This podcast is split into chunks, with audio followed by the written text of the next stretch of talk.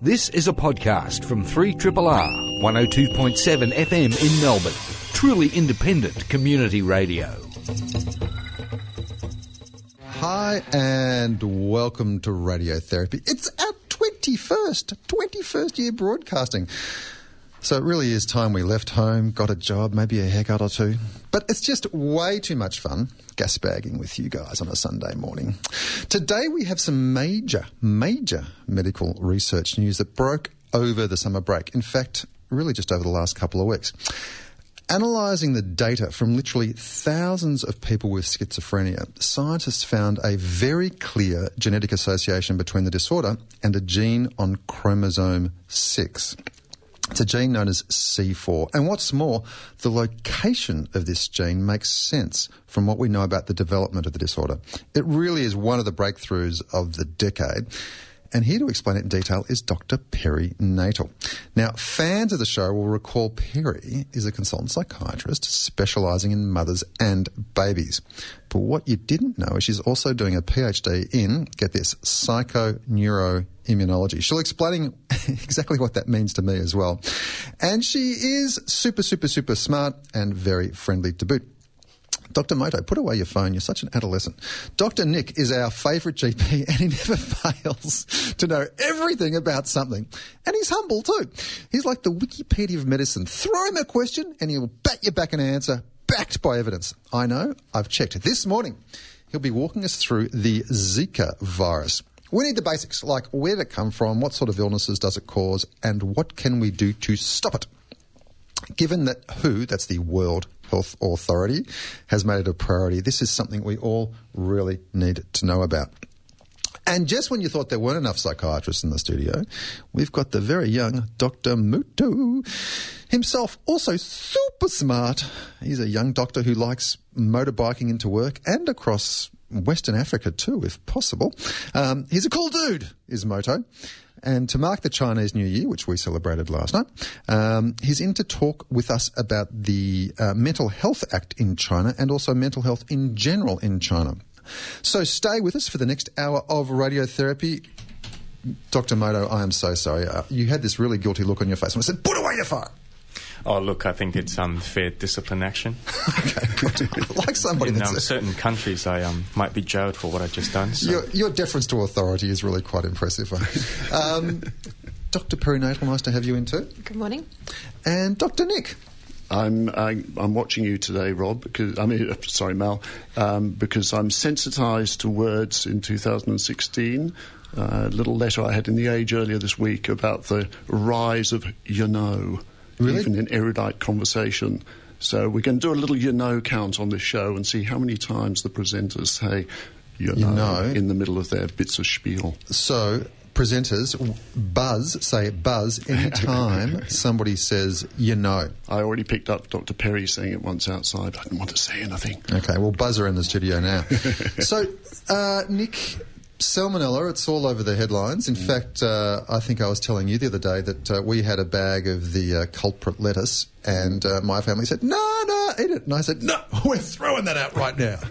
Yeah, though funny enough, you probably would have been okay because I'm sure there must have been hundreds, if not thousands, of Sure. bags of contaminated lettuce consumed. And salmonella is one of those funny bugs which is mostly is killed by stomach acid. Oh, really? yeah, so most of us get away without without too much trouble, um, but it can cause nasty gastrointestinal illness, particularly diarrhea and vomiting. And we've had now probably over 100 cases linked to this fresh lettuce, um, a lot of which has been sold through Coles and Woolworths, and they say they've pulled all the offending stuff from the shelves. Um, seems to have come from the tripod farm over in Bacchus Marsh, um, who have a long reputation for producing excellent quality salads. Uh, and it's a funny old bug. This it can get into fertilizers. It's probably been found uh, in the fresh lettuce because of some chicken fertilizer that was used that was contaminated, and despite all their washing and hygiene precautions mm, mm. and so on, some of it stayed in the lettuce.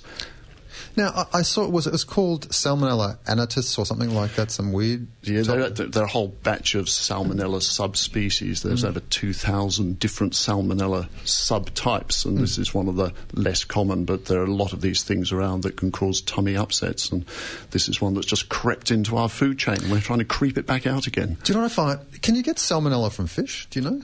Uh, good question. Certainly, you get it from meat products. The commonest being um, the chickens. Mm. Yeah. Um, and some- salamis as well. Was that the no? Was that E. coli? That's E. coli Okay, that you right. get in the, the the chicken is the commonest uh cause, and something like 25% of Australian chooks um, have salmonella uh, in the raw meat. So it's Get away. So how come we don't all get sick? Because we cook it. Oh. 80, 88% of Australian chooks carry Campylobacter. So if you thought salmonella was a concern, uh, both of these bugs.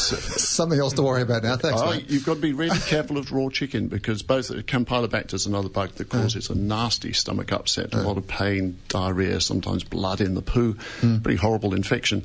Um, both of these bugs are easily killed by cooking. You've got to get the meat over about 70 degrees. But the real danger is that people prepare their raw chicken and then on the same surface without properly washing, they then cut their salad and the bugs get into the fresh food from That's the cooking surfaces. Do you know what I find interesting about salmonella? Like, I haven't heard about it in fish. Maybe it does occur, but it's salmon. Like, you don't get it in salmon. And yet, where does the name salmonella come from? Oh, that's a good question. I would have thought it came from salmon. It sounds lovely, doesn't, Doesn't it? Maybe that, nice. But the other thing that uh, people need to realise is that your mum would often tell you you should wash your chicken before cooking it. I've heard this. And actually, that's probably riskier than not washing it because you wash your chicken in the sink and the salmonella and the campylobacter goes all over the sink and the washing up brush and every, everywhere else, and that's where you get your infection from. So don't wash your chook. I heard that we should be washing our eggs, though. Yeah, because the uh, salmonella and uh, um, campylobacter in the chickens is excreted in the poo, goes on the outside of the egg, and particularly dirty eggs are a good way of carrying salmonella. Now, the egg shell is a good barrier to prevent the salmonella getting into the egg itself. So, a cracked egg that's in the carton is quite high risk. Don't make your mayonnaise with a previously cracked egg. Uh, and if you are going to make um, uh, raw egg products like mayonnaise, it's a good idea not to what I used to do, which is to separate the egg from the uh, the yolk from the white Using the shell. using the shell Yeah. because the shell is the thing that carries the salmonella. Use a proper little strainer separately from the eggshell. Ah, yeah, you know, I um, I a couple of years ago there was an outbreak of salmonella in uh, in some people very close to me, and the amount of uh, vomiting and poo was extraordinary. I had never seen anything like it before in my life. It is quite a frightening illness, I've got to say. It can be very impressive, and uh, it sometimes does need medical treatment, not just for the dehydration, but to stop the vomiting and diarrhea. Yeah, yeah, yeah. Okay, my friends, Dr. Moto, Dr. Perinatal, medical news coming up. Um, anything that's impressed you in the headlines in the last couple of weeks? Can I talk first? You, of course, you can. Because I have this really, really, really big story. Tell us about your big story. Okay. So I know when something in psychiatry has made big news when my mother emails me about it. and, Your uh, mother emails. Uh, she does. Big news she emails. And, um, and she emailed me several times about this. And that's because it's in news headlines all over the place, really. yeah. And I'm talking about what you referred to in your opening discussion about um, this new research about schizophrenia and how it might work in the brain. And that gives us an opportunity to think a bit more clearly about where it comes from and, and to also think, therefore, about how we might be able to treat it. Because at the moment, our treatments are at best partial, I mm-hmm. would suggest, for people with schizophrenia. Hmm. And so I might get down to talking about it, but I have to warn you that I did try and explain this over dinner to my brother last night, and I failed dismally. So if I start to descend into What is jargon, he? Four, how old is he? he's a very smart man I'm in his sure he thirties, is. I'm but sure he he's not medical at all. And when Yeah. I started talking about immunology, it, it sort of became a bit confusing for him. So Do you know? Do you know uh, Doctor? Uh, what's his not Cafe Latte? What's his name? Uh, uh, Doctor um, Espresso. Doctor. The other guy that comes on the show is my best mate from high school, and his name is just suddenly gone from my brain. Oh no, what does that mean? Doctor Doolittle. Doolittle. Doctor Doolittle. Oh my goodness, I'm so sorry, Doolittle. He and I have been talking about this, and we've been talking about complex systems, and we have a theory that if you can't explain it to a primary school kid, then you don't understand it, or it's something that you don't have your handle on completely. I'm not pointing fingers at you, by I the don't way, know, Dr. but Perry. I, think actually that's really true. Like a, a lot Yeah. of this research is very new, and maybe I don't understand it as well. Oh no, no, I'm not. so- yeah, no, no. I'm, oh, now I'm feeling guilty. But I, I, I recently saw a film called The Big Short. Yes. And um, you know, part of that premise, which is just the best movie ever, part of the premise was that a lot of these guys. really good too, I must say. I'm going to get the book. Was that a lot of these guys and you know Wall Street or whatever were saying, oh no, it's just the CDOs and all these complex financial products. The layperson can't understand them. No way. And I won't ruin the movie for you, but they get people to explain them in really simple terms, and it's so obvious. Uh, like you know, my my 12 year old could understand uh, these complex things, and I think that's the problem when you can't explain it to somebody that you know. That means you don't understand it well, and the genie gets out of the bottle. So I'm, you've always look in the cafe across the road. You explained it really well to me, so I'm sure everybody will understand. What about you, Moto? News over the summer? As far as health and medical news is concerned, I have nothing so erudite and um, scholarly to share. Erudite. I was more just um, amazed and um, aghast by the fact that uh, read in the news um, somebody is trying to lose weight by spending a year Yeah. eating nothing but potatoes. That can't be good for you. How's that for a bombshell? But you can't do that. You get sick. It's the return of the carbs, my friend. The carbs is making a comeback. It's like Stuff the Jedi. We're returning. It's called the Return of the Carbs. Now, whenever Episode 8. I get my dietary advice from Dr. Nick, surely, Nick, you can't just survive on potatoes. I don't think there are too many dietary guidelines that suggest that the potato is a whole food containing every ingredient known to mankind. Doesn't have much you'd be, protein, does it? Well, you'd be struggling a bit with protein. You'd certainly be struggling with a whole range of vitamins, um, and I think you'd be bored to tears after about two and a half days. Now, potato cakes, that's a different story. Or That's potato right. Uh, samosas. well, potato cakes have the other main food groups of salt and fat. Yeah, exactly. Potato chips. Potato chips. Lots of ways of having potatoes. You're listening to a podcast from Community Radio 3RRR in Melbourne, Australia. Dr. Nick, Zika. Yes, it's um, been in the news as um, most people be aware. This another one of these new viruses, and we seem to go through SARS and stuff like this. And just as they disappear, we have the latest coming up. Um, Zika, of course, like most of these things, turns out not to be that new. Um, this virus was first described in Africa and Uganda in 1947, but uh, nobody took terribly much notice because it was just yet another virus that circulated around in Africa without causing too much trouble. Hang on, they isolated a virus in 1947. You don't think of 1947 as a time of isolating sort of little things, viruses and stuff? Well, they they worked out DNA and RNA and the double helix back earlier in the 1940s. That they worked out what viruses had in them, and then they found Zika. Uh, 1947. Now, I realise this is totally off topic, but that's one of the joys of radiotherapy. Uh, you know, when did people start thinking that viruses were alive? You know, was there a point when people said, "Hey, you know, these things are alive"? Or But this was a high school essay, wasn't it? Are viruses alive or not? Because they can only live inside another host. They cannot live independently. So, do they genuinely form a life form? oh, I thought they were deemed as being alive. Is there still conjecture over whether they're alive or not? Philosophers around the world still arguing furiously. Ivory towers. Yes. So I distract. 1947, Zika discovered in Africa. Yes, in Uganda, Yeah, and no one took terribly much notice, just another virus, Yeah. yeah. Ho hum, uh, because it wasn't causing people too much trouble. Um, it then seems to have moved out of Africa through Micronesia, and uh, um, I'm sure you can tell me where Micronesia is.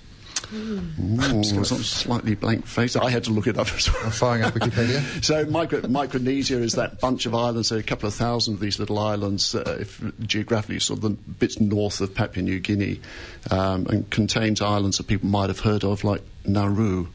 Um, that's part of Micronesia. So Zika seemed to migrate across the world through Micronesia and then French Polynesia, which is further off to the right when you look at the map. Is that New Caledonia? that's Tahiti and places like that. Oh, okay, yeah. Um, but then, uh, and again, nobody took too much notice because it wasn't causing people much trouble. But the outbreak last year, 2015, in Brazil, is when people suddenly suddenly stood up and took notice because, the, of course, the Olympic Games are going to be there, and here was this virus ah. circulating, and a question because it's still not known for sure whether this virus is causing the very severe complication for pregnant women hmm. of microcephaly, hmm. which is hmm. the fancy Latin term for babies being born with small heads and shrunken brains and very severe cognitive defects as a result. And of course, if Zika is responsible for microcephaly, that would be very, very important.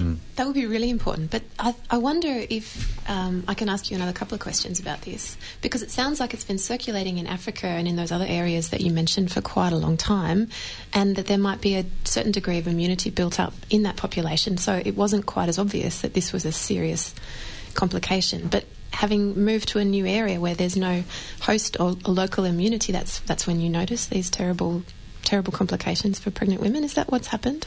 We don't know because it's not certain that Zika is responsible for the microcephaly. So they've been very, very cautious. So it interests me that the WHO have said that this is a state of emergency around Zika. Uh, and I think that's precautionary because while it's thought that there may be an association, it's not yet proven.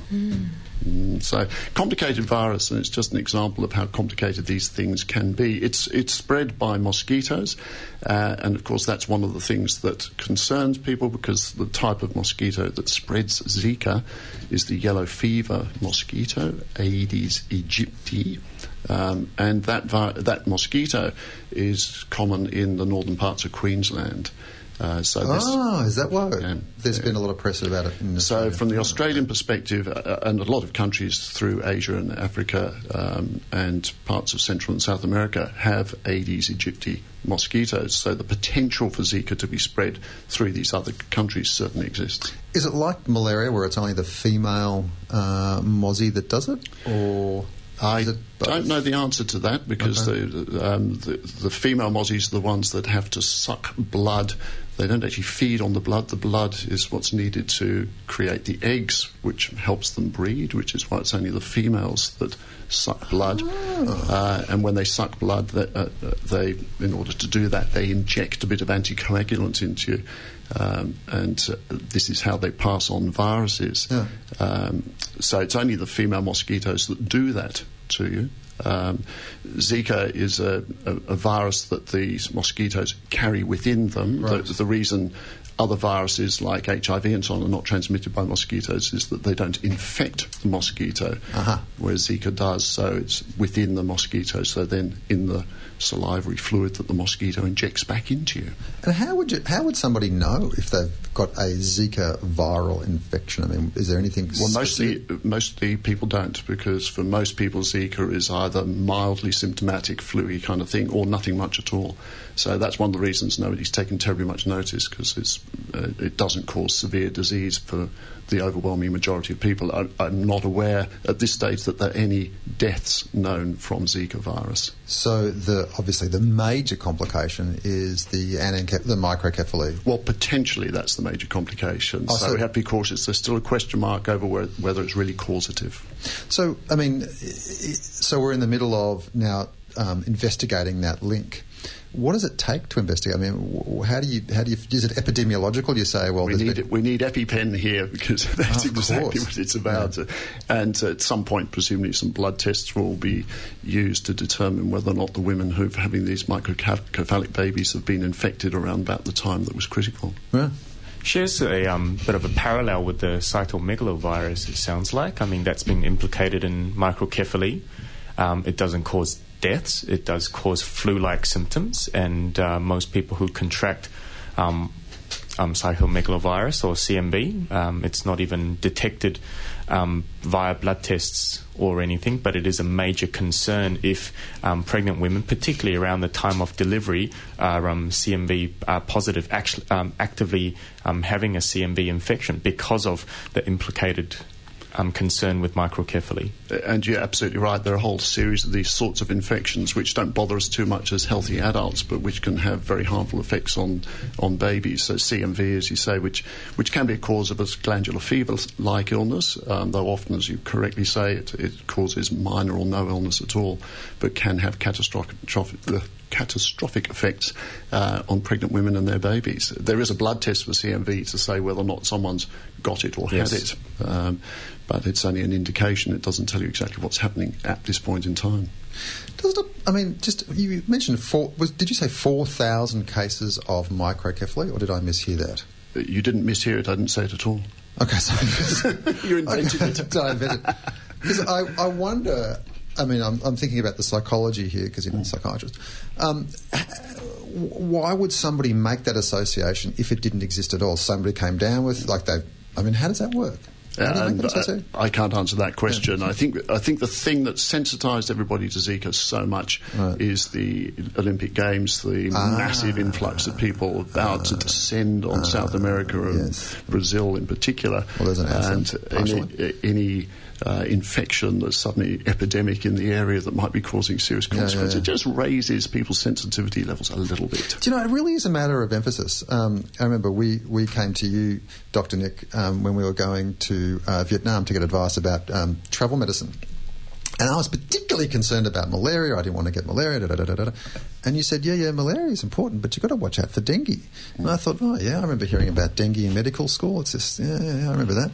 And then um, when I was in Saigon, I spoke to um, one of the locals there. I said, um, uh, I said, "Do you have many cases of malaria?" He goes, "Yeah, there's, there's some cases of malaria." I said, "Have you had many cases of um, dengue?" He goes, "Oh, not many last year. Fifty thousand. Fifty thousand cases of dengue." And it's the same mosquito. It's the Aedes aegypti that carries dengue fever. Another one of these diseases. We have no vaccine for it. There is no treatment for it. There are lots of different types of dengue. Well, four main types of dengue. Um, and it can be a very nasty illness. Breakbone fever is its other name I because of the pain. And uh, curiously, it's one of those unusual ones where when you get infected with dengue, you do become immune to that strain. But it's a very unusual illness because if you get a second strain on a subsequent trip, you can get more severe disease. So there's a curious effect with dengue that you're more at risk from a subsequent infection with a different strain, whereas normally there's some cross immunity. Whereas with dengue, there's a sensitization of the immune system. It's just fascinating. A mate of mine who I was talking to about this um, and the Vietnam trip said, "Yeah, look, I want to go to Vietnam, but I've had dengue before, and it's been you know, serologically proven, so I'm not sure if I'm going to risk it." You know. Needs to plaster himself with all that nasty mosquito repellent containing Yes. DEET, the diethyl toluamide. that I was telling you about outside. Hey, Because so- there's no immunization either. So, yeah, it's really just prevention from sting, uh, being stung, having your blood sucked. Yeah, there's a there's a dengue vaccine being trialled at the moment, um, but unless it covers all the different serotypes, it's going to be a real problem. I remember, I remember, you know, being told cover up when you go outside so you don't get bitten by mozzies. But man, oh man, you know, when it's 99.9% humid and 35 degrees outside, it's pretty hard to cover up, you know, a lot of the time. Although use mosquito nets and all those sorts of things. Oh, I think was it you, Nick, that was telling me that the dengue mozzie is different to the other mozzie? Like dengue mozzies come out in the morning, malaria mozzies come out at night? Or did No, I that, go- dream that that? goes with the 4000. That's okay, I'm completely making that up. Do not in any way. Because the general rule that. is all these mozzies bite at both dawn and dusk. That's Okay. when you're sitting outside at the start or end of the day having a gin and tonic, which well, maybe not at dawn, but uh, Well, it depends. Hey, um, so what are you going to do? What are we going to do about? mo- Why can't we just s- spray all those mozzies, get rid of them with something? And I also heard something about a um, a Franken mozzie, a, uh, a genetically modified mozzie that does something to the other mozzies. Uh, This is this is uh, I don't know the details of this, but they have produced a genetically modified male mozzie uh, that, when it mates, uh, produces infertile girl mozzies, so that you then break the whole breeding cycle. Um, so don't ask me too much detail, but they're trying one of these genetically modified mosquitoes to try and reduce the overall mosquito burden. Um, very nice way of doing it. A much easier way to do it would be to stop having all these little bits of water lying around outside like they do in Singapore, where you get prosecuted if you leave a little saucer puddle. outside that's got a puddle in it. You'll get a fine slapped on you straight away. Because the simplest mosquito reduction system is just not to have stagnant water for them to breed. Really? Yeah, very cheap, very effective. Do you know what's coming into my mind? I was trying to grow some avocados in my house. You know, you put a little pot of water out and you put some avocado pips in, and maybe one out of 20 of them will grow because of some reason. And actually, with avocado prices being what they are, it was, I was onto a good thing. But then I noticed this sort of this this avalanche of mozzies coming towards me from the end of the couch, and I realised that they were breeding in this little tiny pool of water. There were hundreds of them. That'd probably cost you $800 in Singapore. well, exactly, and that. So I realised from there, gee, even the smallest portion of still water can breed mozzies, and um, it's the, that's going to hard. That's a hard law to enact in Brazil, I'm sure, with rainforests and, and whatever. Yeah, not going to happen in Brazil. They'll just go spraying some toxic chem- chemical all around the place instead. So, what would your advice be for somebody? Say, I'm thinking, yep, I'm going to Rio, I'm going to the Olympic Games. What would you tell me to do? I don't think I'd have any concern at all if I was a healthy adult or older child. I think the if I was a pregnant woman at the moment with the uncertainties around Zika, I'd be very hesitant. Me personally, I'd be very mm. hesitant to travel anywhere uh, where the Aedes aegypti mosquito is endemic. So that means a lot of parts of Asia, Africa, and it would certainly, for me, include Brazil. So if you've got any pregnant women listeners who want to hand over their tickets to a healthy adult male who's not pregnant, um, Keen to check out the Olympic Games too. Purely professional. Oh, Nick, always good. Um, you make what seems to be a very complex area um, quite uh, quite understandable. We are going to uh, be back talking with uh, perinatal about the most significant discovery in psychiatry, I reckon, in the last decade. You're listening to a podcast from Community Radio 3RRR in Melbourne, Australia. You indeed are listening to 3 Triple R. I love catching our panellists uh, with their headphones off talking to each other as if, yeah, we've got hours. It's fantastic. Once, though, once in 21 years, we did leave the microphones on by mistake. and we had um, Lex Judicata, who can be quite um, forthright in his opinion, but he didn't say anything wrong, didn't say anything bad, but it was quite funny. We had a listener call up and say, you know, your mic's wrong. I'm just going. I'm just going to update you on the you know count, which at the moment is zero, zero, and five to you, Mel. That's because I do the most talking. Maybe that's the. Case. And you haven't buzzed. You've got a I'm- buzz, man. I thought that'd be I told you. so I just thought I'd keep count. buzz, you know. Tell us about the latest discovery in the last millennia. Yeah, so Period. actually, this is a good news story um, because I felt my levels of anxiety rising quite precipitously during that last story about Zika and dengue and malaria and all these other awful things that we now know more about and means that we can't leave our houses. um, but this is actually a really good development, um, and it's all about a big step forward in our understanding of schizophrenia, which is a condition that causes immense hardship both to patients and their families. And as yet, we have had no real understanding of the mechanisms that underlie the process that mm-hmm. results in the symptoms of schizophrenia. And previously, like a lot of other conditions in psychiatry, we've treated schizophrenia with medications that we've just stumbled across and they look like they work, and so we stick with that. But we've never actually thought hard enough about what is going on to create the symptoms that schizophrenia shows. And That's a bit harsh. Medications we've stumbled across. well, I think I'm talking mostly about the dopamine antagonists, which we did stumble across and which we've kind of stuck with in the years since that time. Um, and it's because they seem to work to quell the acute symptoms of psychosis when people present with delusions and hallucinations, mm-hmm, and mm-hmm, mm-hmm. they do become better once they're treated with those medications. And yet, there are other aspects of schizophrenia which I think are much more disabling, and we don't really understand why they arise or how to treat them.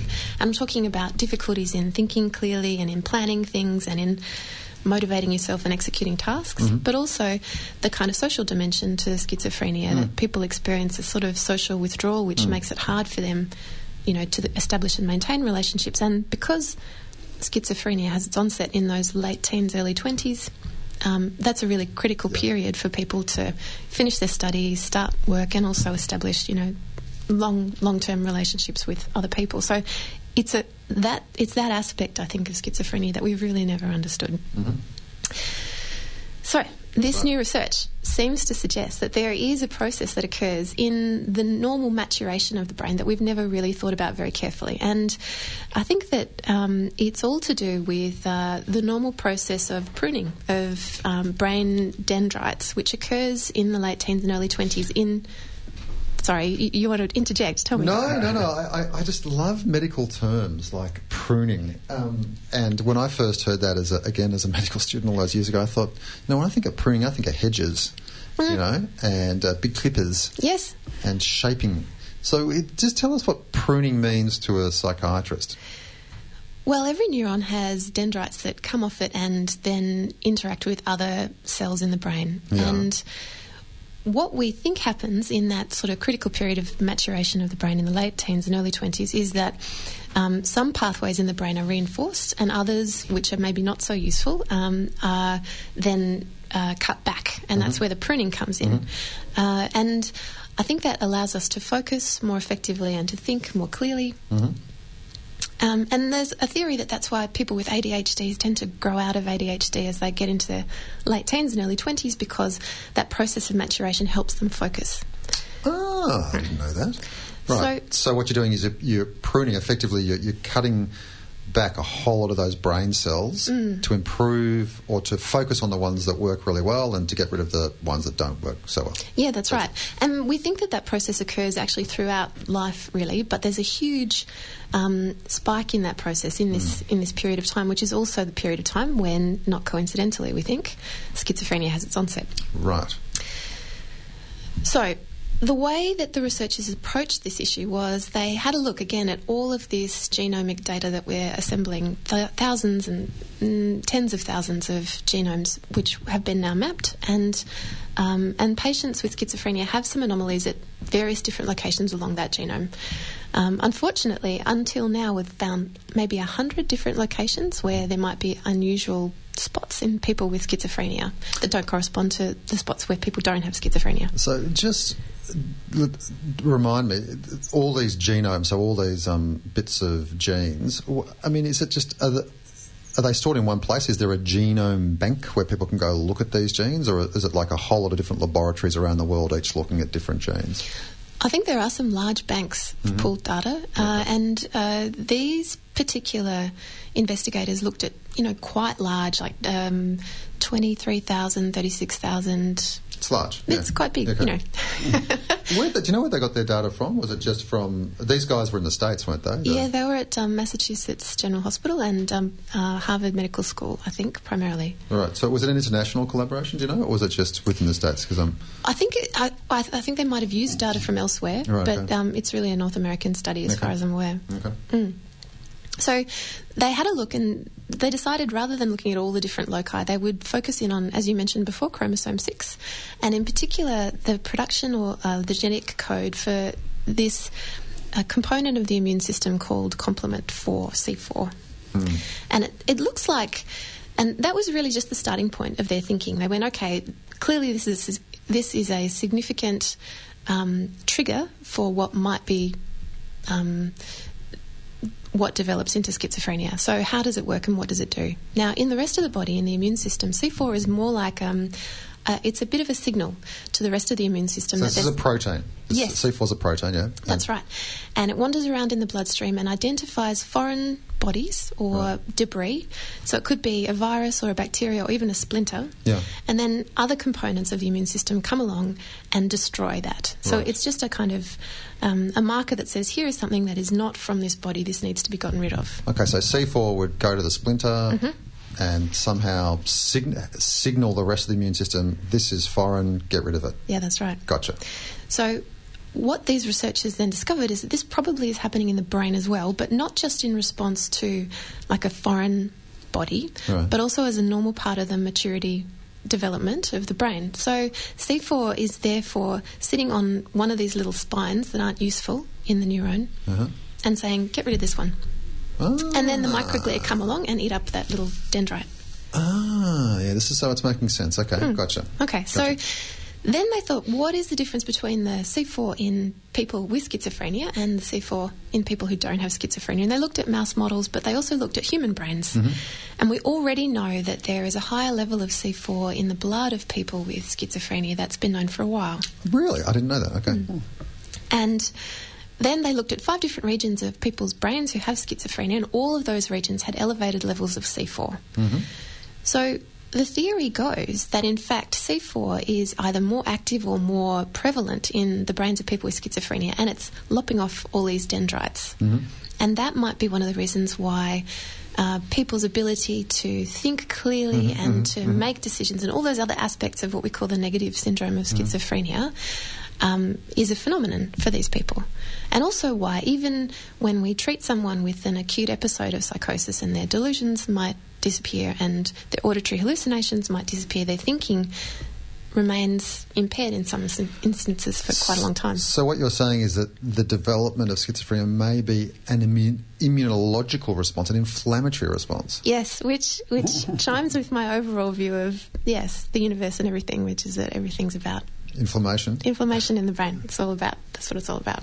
That's fascinating. So that means, um, oh well, hang on. Let me go back a step. So the C4s, they go into the brain. They say to the immune system, "Here, lob this off." But there's way too much C4, um, and so too much gets lobbed off, which leads to the syndrome of schizophrenia, which is a broad syndrome, not just one disorder.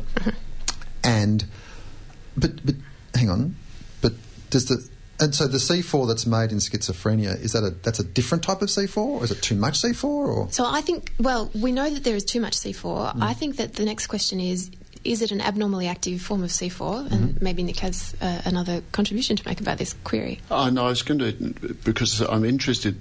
We've known for a long time about this huge number, hundred or more genetic variations in people with schizophrenia compared to people who don't have, and now we seem to have the unifying theory of C4. Where does where does that put the mm. other hundred genetic differences in the context of this new finding about C4? So this actually leads me in a beautiful segue onto the other thing that I want to talk about if I speak really fast. Yes. yeah sure Which, which is another study, which unfortunately for the authors of this study came out four days after the Nature paper and didn't get nearly as much press across the world, but which also looked at um, genetic studies of people with schizophrenia and then compared them with the symptom profiles of people with schizophrenia much more closely.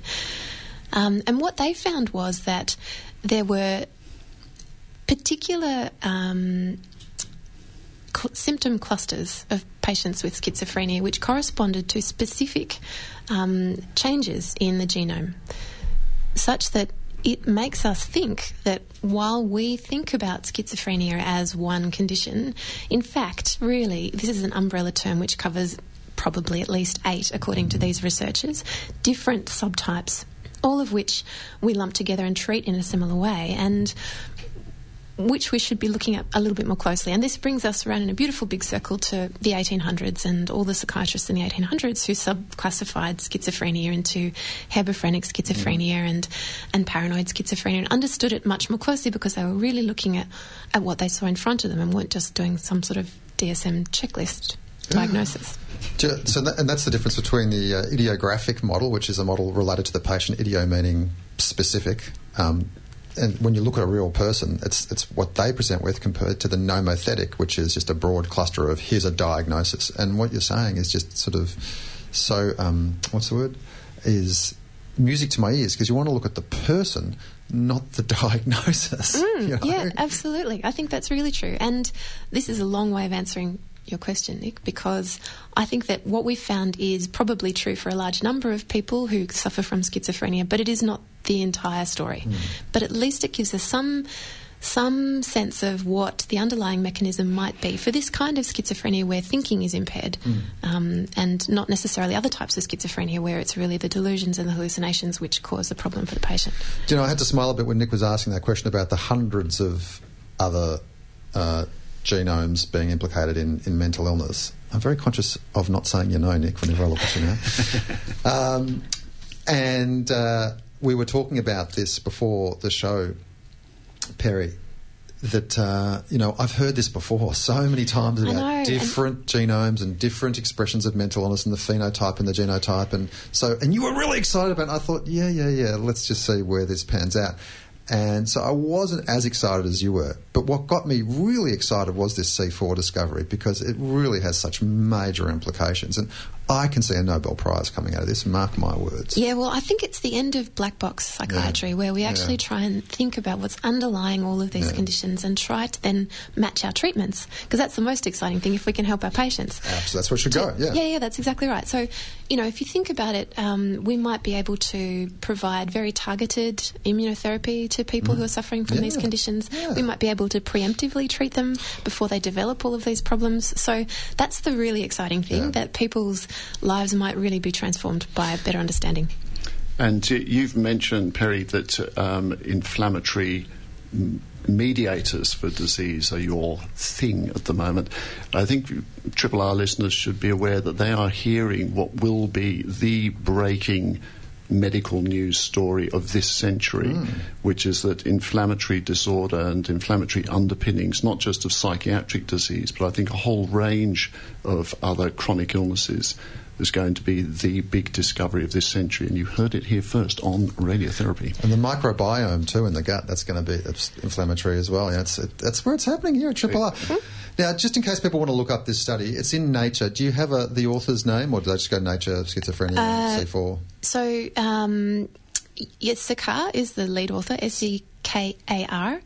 And you just write. So, uh, I looked it up on Google Scholar, and I looked up Sekar Nature, January 2016, and, and that was where it was. Just think Zika and not quite. Yeah, exactly. ah, there's a theme going on here, you know.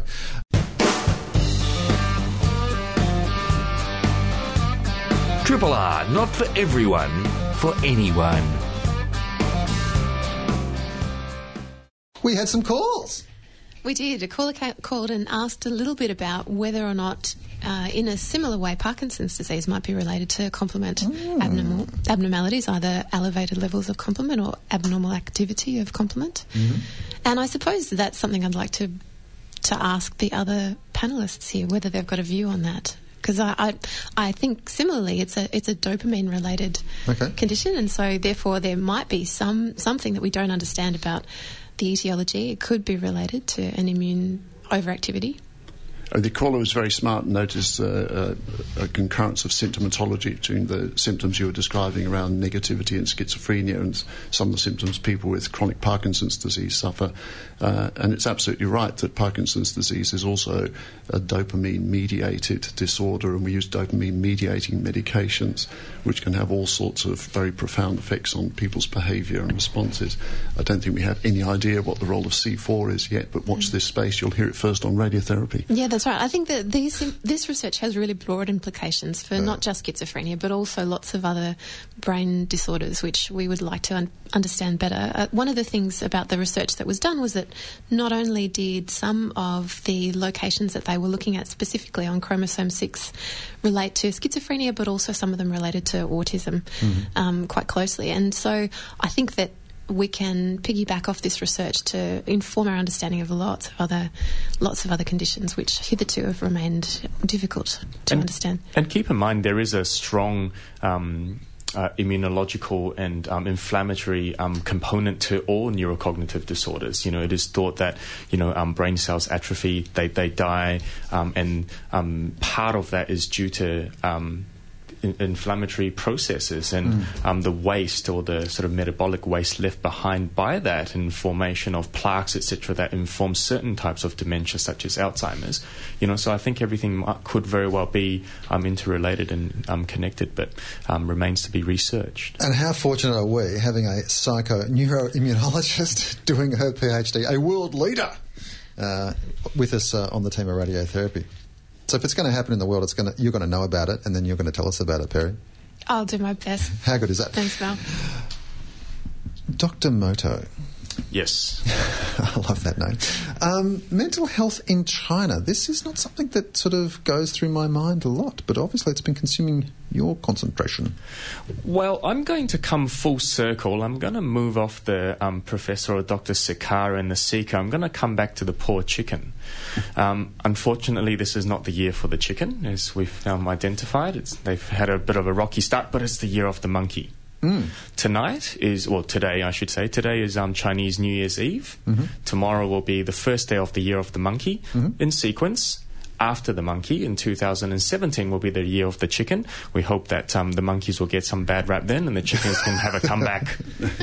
Go So, in the meantime, we'll talk about the year of the monkey, and it got me curious and thinking about, um, um, well, the, Chinese New Year and some of the Chinese um, New Year customs and cultures. But I'm mindful this is a medical and a psychiatry or even a medical legal show, so I have to keep this focused to psychiatry practices.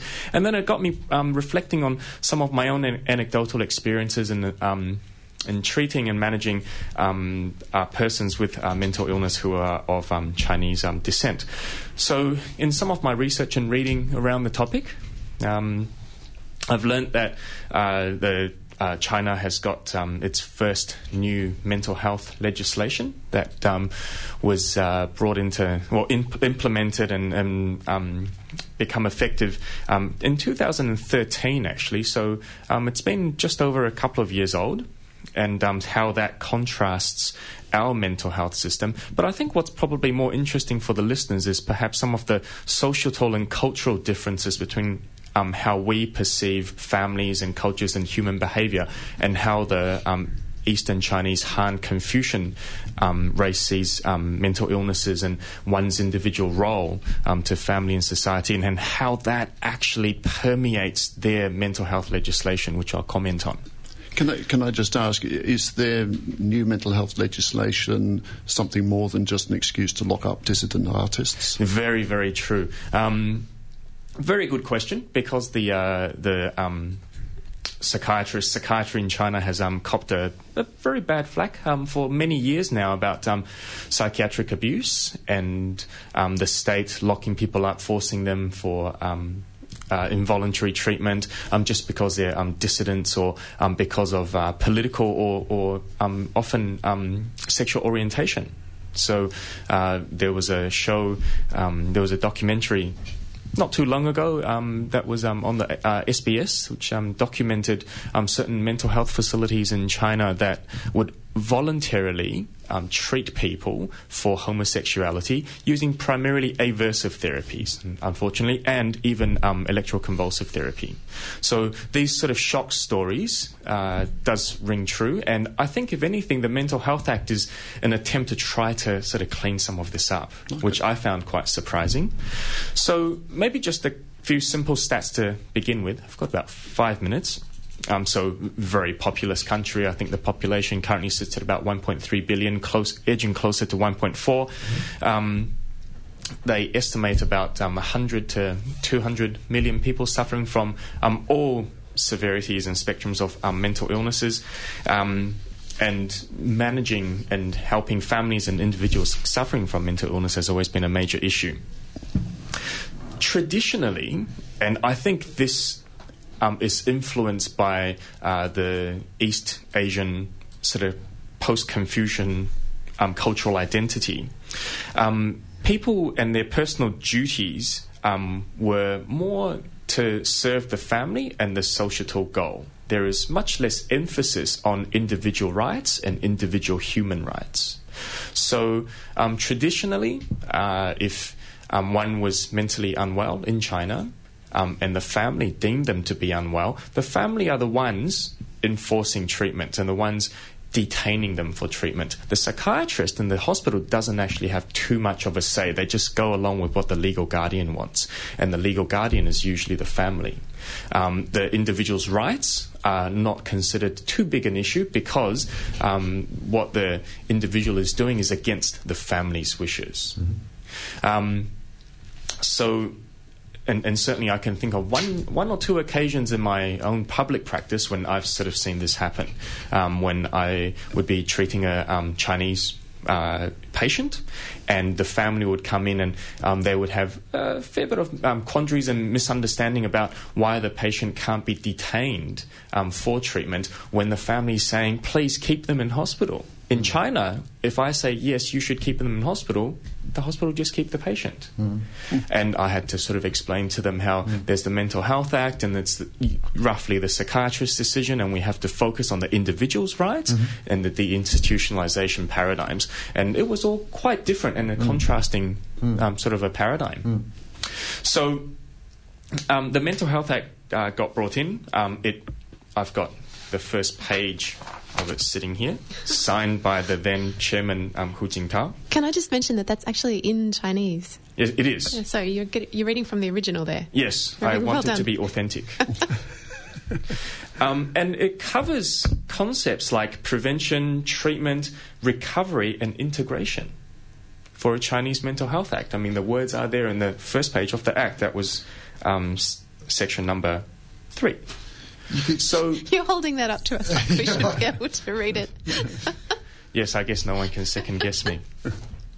Um, they cover concepts such as um, community-based treatment, such as um, voluntary treatment, in that, in that, people should be treated voluntarily um, unless um, there are serious risks of harm to themselves or others, and um, unless there's a serious mental illness at play.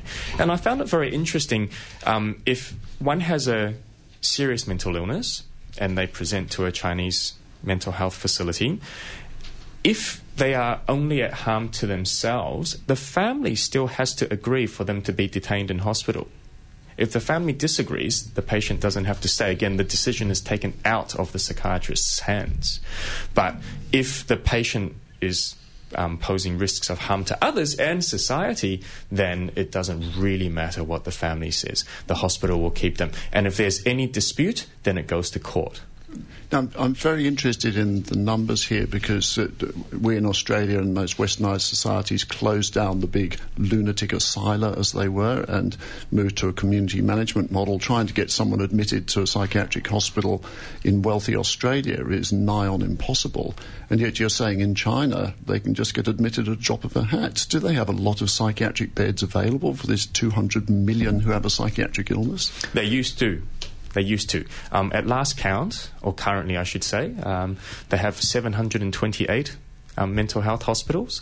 Um, the first one was built in 1898 um, um, with about 500 beds. So they still have separate psychiatric hospitals from the mainstream healthcare?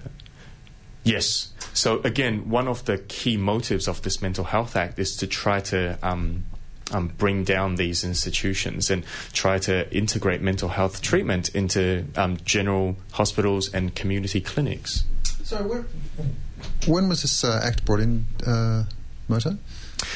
Um, it passed the National People's Congress in 2012, oh. and um, its implementation was um, w- w- uh, would have started in May 2013. So just over a couple of years ago now. Mm, so fairly recent and fairly advanced as well in terms of the ideas. Yeah. The F- fairly advanced, and it's I think it's the uh, the um, health Department of Health's um, intention to try to integrate and mainstream mental health care mm. because previous this is um, China's inaugural mental health act before this um, certain large municipalities with su- sufficient psychiatrists and influence would just dictate their own laws and what they mm. wanted to mm. do which is probably easy enough I mean you look at a city like Shanghai the greater metropolitan area has a population just over 24 million so they could determine wow. their own laws yeah. and you know did what they wanted to do. Um, but I think this National Mental Health Act is trying to mainstream all that. Do you know, I thought you were going to talk about clozapine as well, which is a medication we use in Australia and it's also used in China, but in a very different system. Um, it certainly is a very interesting area and a very interesting uh, kind of uh,